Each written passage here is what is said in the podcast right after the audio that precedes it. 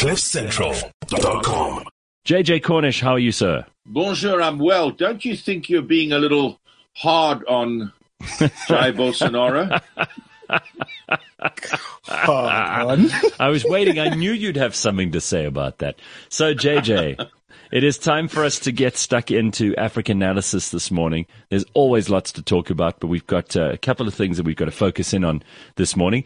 The African Analysis Report is brought to you by the Johannesburg Business School, looking at what is happening around the African continent. JJ, tell us about the Seychelles, because when I think of the Seychelles, I think of this tropical paradise where nothing ever goes wrong, where everything looks beautiful 24 7, where very, very wealthy people go to spend their holidays and to spend their money, and where the rest of us maybe occasionally will see one of those Instagram posts from one of those people, but otherwise have no chance of going there. The Seychelles is, of course, a part of Africa, right? Indeed, it is. And if I said to you, Gareth, you're going to have to spend nearly a year in jail in the Seychelles, you'd say, okay, well, worse things could happen. Hmm. Well, for the Niçois, the uh, Frenchman uh, Thomas Dabisi, mm-hmm. uh, he, he's uh, Congolese partner, Emmanuel Badambinga, she actually was hanged in the bathroom of their uh, hotel room. Oh my God. And he was arrested for the murder and he spent nearly a year in jail in the Seychelles. It was, it, it was the longest trial in Seychellois history. There were 28 people went into the dock. But finally, he's been found, he's been acquitted. They sure. found that the, the, the woman had actually, was very, very upset at the time and had, had committed suicide. So, and now, now uh, the, his his lawyer is saying, you know, this is. Uh, I was absolutely sure that he was innocent, uh, and uh, six out of eight jurors found him innocent or acquitted him. And uh, hmm. they're saying that the police in the Seychelles should actually review their protocols that yeah. this could happen. But it, it really is quite amazing, you know, a story about hell in paradise or death in paradise. Yeah. I don't know. I think there's a book or a famous play to that effect.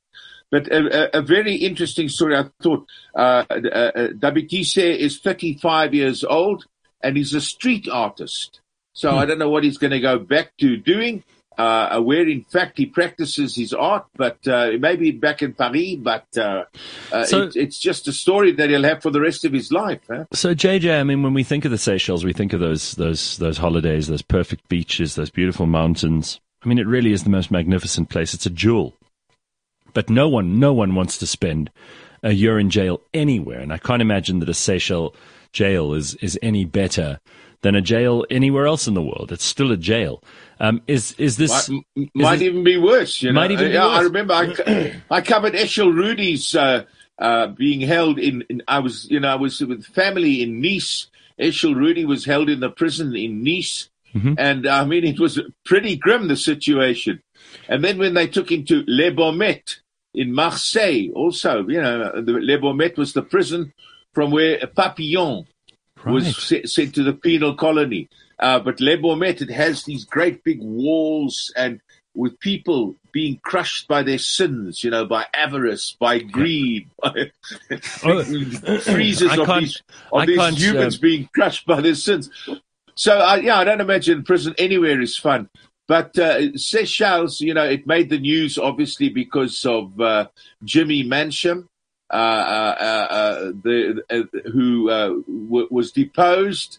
And then, of course, the, the, the South Africans who tried to take over the Seychelles. Yes. Do you remember the the mercenaries? So it has a place in South African history. Well, but it certainly now has a place in the heart of Thomas Dabitise. Yeah. No, JJ, it's interesting. You know, there was also an attempt to take over the Comores, the Seychelles. These are, these islands seem to be ripe targets for people who wish to impose regime change at force and, and, and by will. Um, obviously, if you're a if you're the government of a small island nation like the, the Seychelles, the Comores, maybe Mauritius or Reunion, these are the kinds of places that uh, you don't need terribly many soldiers and you probably wouldn't need too much resource and ammo to be able to take over. So they must always be on their toes about these things. It must be very, very frightening. I mean, basically, for the Seychelles, I think you need what beach wardens and deck chair attendants and, and maybe something to look after the giant tortoises and stuff like that. You know, those are the people. Uh, and then suddenly you've got you know, what was it? What they called themselves the Froth Blowers Association or something, and all these guys arriving with hardware, uh, and that's how they got caught. You know, when they started unpacking the stuff. Wow. Why are you bringing four uh, light machine guns mm. for a beach holiday? Yeah. Well, uh, you know, they've got some very big crabs here. Oh, well. I don't know. JJ. but interesting. Interesting story coming out of, out of Britain, which has caused a huge amount of controversy. Apparently, the British are sending a whole lot of illegal migrants to, of all places, Rwanda. And I saw the Archbishop of Canterbury saying that uh, this is outrageous and how can Britain behave like this? And surely the, they have the moral fortitude to do the right thing. Uh, why on earth would Britain be sending illegal migrants to Rwanda? How does that arrangement work? Well, this is perhaps one of Boris Johnson's dead cats. Boris Johnson believes that if you get him into a corner mm-hmm. in an argument, you've got him beat. Yeah. He puts his hand into a satchel and hauls out the dead cat, whop, and slaps it on the table. And everybody goes, oh my God, ah, dead cat. Ah. And suddenly everybody's talking about the dead cat, not his argument. Now, everybody was talking about this, about Rwanda now, instead of the fact that he's been fined. And he did say, Boris Johnson, earlier onward, if I get fined over the uh, COVID parties, uh, then I will resign. You know, if, if I'm found to have broken the law, suddenly nobody's saying, how are you breaking the law? The fact is, though, 60% of Brits don't like what is happening in terms of uh, migration, illegal migration. You know, they, they voted for Brexit. Those who voted for Brexit voted very largely to, mm-hmm. to uh, against the kind of liberal uh, policies on accepting migrants. They they and suddenly they voted to keep Britain British, and all of a sudden the illegal migrants are coming in. Something like eight thousand so far this year, twenty eight thousand last year. So Boris can recognize a real political threat when he sees it. And maybe a dead cat's not going to work on this one. So he's gone for it. And he's got probably his nastiest cabinet minister, Priti Patel. My goodness she really is a piece of work. She goes off to Rwanda. Mm-hmm. And they've uh, made a deal, $150 million, and you'll take in our illegal migrants, process them, and if we can't, if they can't uh, come to Britain, well then uh, let them stay there, and they will find prosperity and so on. well, it seems that Paul, Paul Kagame, he uh, he's already taken in something like 170,000 uh, migrants from other places, and he does it for the money.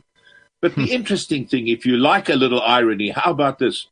Less than a year ago, Britain's ambassador to the United Nations said in the Security Council, we need an urgent investigation into the extrajudicial killings, the uh, disappearances, the torture, and the deaths in custody of uh, people in Rwanda. Less than a year later, this is where they're sending their migrants uh, to, wow. to, be processed. As Justin Welby said, they are subcontracting their responsibilities. Phenomenal. And he said it is the, ve- the very opposite of the nature of God. So, and, and the, the, the Archbishop of York, the second highest Anglican uh, cleric, right. also criticized it. But now we have Pretty Priti Patel saying, well, basically none of your bloody business, mate. You know? right. Well, I mean, do, do you think that the long term goal here is to is to make illegal immigrants think twice about going to Britain because you might actually, you know, luck of the of the dice, you might end up in Rwanda. Well, this is what Australia did when they when they uh, sent off illegal migrants to Papua New Guinea. And, uh, you know, they've tried to export their migration problem and it's costing enormously. It's reckoned that it's going to cost uh, something like uh, uh 600,000 uh, rand for every, for every one of these migrants that they have to keep, uh, they send to Rwanda and maintain there for, and, and, and and pay for. So it's going to be hugely, hugely costly. It, it's immoral. It's uh, uh, cruel and it's hugely, hugely, uh, uh, uh, it's exploitative, you know? Yeah, it's, it, I don't know if this is the best possible way to solve the problem, but I suppose the, you know, illegal immigration is such a big issue to the average Brit. And those are the people who are going to vote. And Boris doesn't care about, you know, it's a lot like our, our politicians. They're not particularly interested in illegal immigrants because they're not going to vote for them. Well, exactly, yeah. and and well, certainly, certainly. But it's uh, and Boris, of course, has uh, uh, said, well, our uh, our compassion is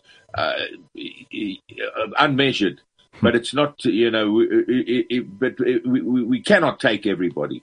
He had some he had some good line on that. Boris normally does have, but uh, it, it, really is. It's it's it's a, a, certainly an immoral thing, and it, was done at the Easter weekend. You know, when everything is closed down. I think when Britain wakes up and gives up chocolate, as you're about to do, uh, they get to they, you're going to get more and more and more. There are some members within the Tory party opposed to it, certainly opposition, and thousands, literally thousands of human rights watchdogs and, and NGOs are, are complaining. I can't see them doing this. They're supposed to be sending the first of them within weeks. Well, let's see, pretty, how far you get. All right, turning our attention back to Russia, which is something that's unavoidable at the moment. They're expanding their military clout in Africa. Um, no doubt, obviously, they've seen an opportunity. People like doing things here in Africa while other big things are going on in the world because it takes a lot to get the world to focus on our continent. And it seems whenever there's an excuse to um, distract people, look over here, don't look over here while we're doing something completely different. What are they doing now? They're they're expanding their their military clout into our continent with this very shady group. What are they called? The the Wagner mercenary group. Yeah? Wagner Group. Mm. And, uh, you know, basically they've got Wagner mercenaries in Central African Republic, Sudan, in Mozambique, and in Mali. Now, this lack of accountability, no track record for human rights violations, that is exactly the sort of people they've got in there now. And uh, the Africans are quite happy to have a world power support them without any preconditions on democratic principles or respect for human rights. This is, we had why the Chinese support for Zimbabwe. Mm-hmm. And China quite un, unashamedly says, yes, we're offering support, we don't make it conditional on what you're doing in terms of fiscal discipline, human rights, uh, anything like that. We're offering you support. And it seems to be working for Russia. Uh, their, their first uh, Russia Africa summit in 2019, they had 43 African presidents attending that one. Sure. Between 2015 and 2019, Russia signed no fewer than 19 military collaboration agreements with uh, African governments. So this is what Africa wants, uh, what Russia wants with Africa. And one of the things they want, and it's the same as the Chinese, is they want African votes at the United Nations. And, you know, there's 54 of them. It's quite a block. So, mm. uh, uh, so it's, it's very interesting for, to see what Russia is doing. And if they can uh, flex their muscle more and more. And they, of course, uh, Russia's involved in Libya. I don't know if they have Wagner mercenaries there, but Russia is involved in, in, in, in, in Libya too, which is probably the least stable country on the continent. So, who is this Wagner group? They sound uh, very interesting. Why, why do we not know so much about them? Well, we're learning more and more and more. And I don't know. Uh, uh I think there was a Wagner who was uh, the the guy who uh, formed them, but they get Russian support. Now they maintain, it's certainly in the case of Mali and in Mozambique, that they're doing training, not that they have mercenary boots on the ground.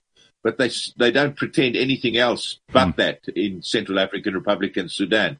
So so they so they are there with the blessing of the wow. uh, uh, Russian government. Well, we've also got to ask why it is that so many um, African countries will just give a block vote to Russia um, because those are our leaders and we've got to be responsible for them. We can't always cry victim and say, oh, well, Russia's abusing us. But, you know, if we had any backbone, we would still be saying no to them. So there's something that we could perhaps find in the mirror uh, rather than just trying to make this about Vladimir Putin, who we know is a, is a, is a bad actor. Anyway, JJ, always good to see you. Thank you very much for your bit this morning. It's useful information that we'd love to get and uh, information that we won't get from anyone else. JJ Cornish, the Africa Analysis Report, which is brought to you by the Johannesburg Business School. We'll see you again in a few days' time. Looking forward to it. Thanks, JJ. There's JJ Cornish. CliffCentral.com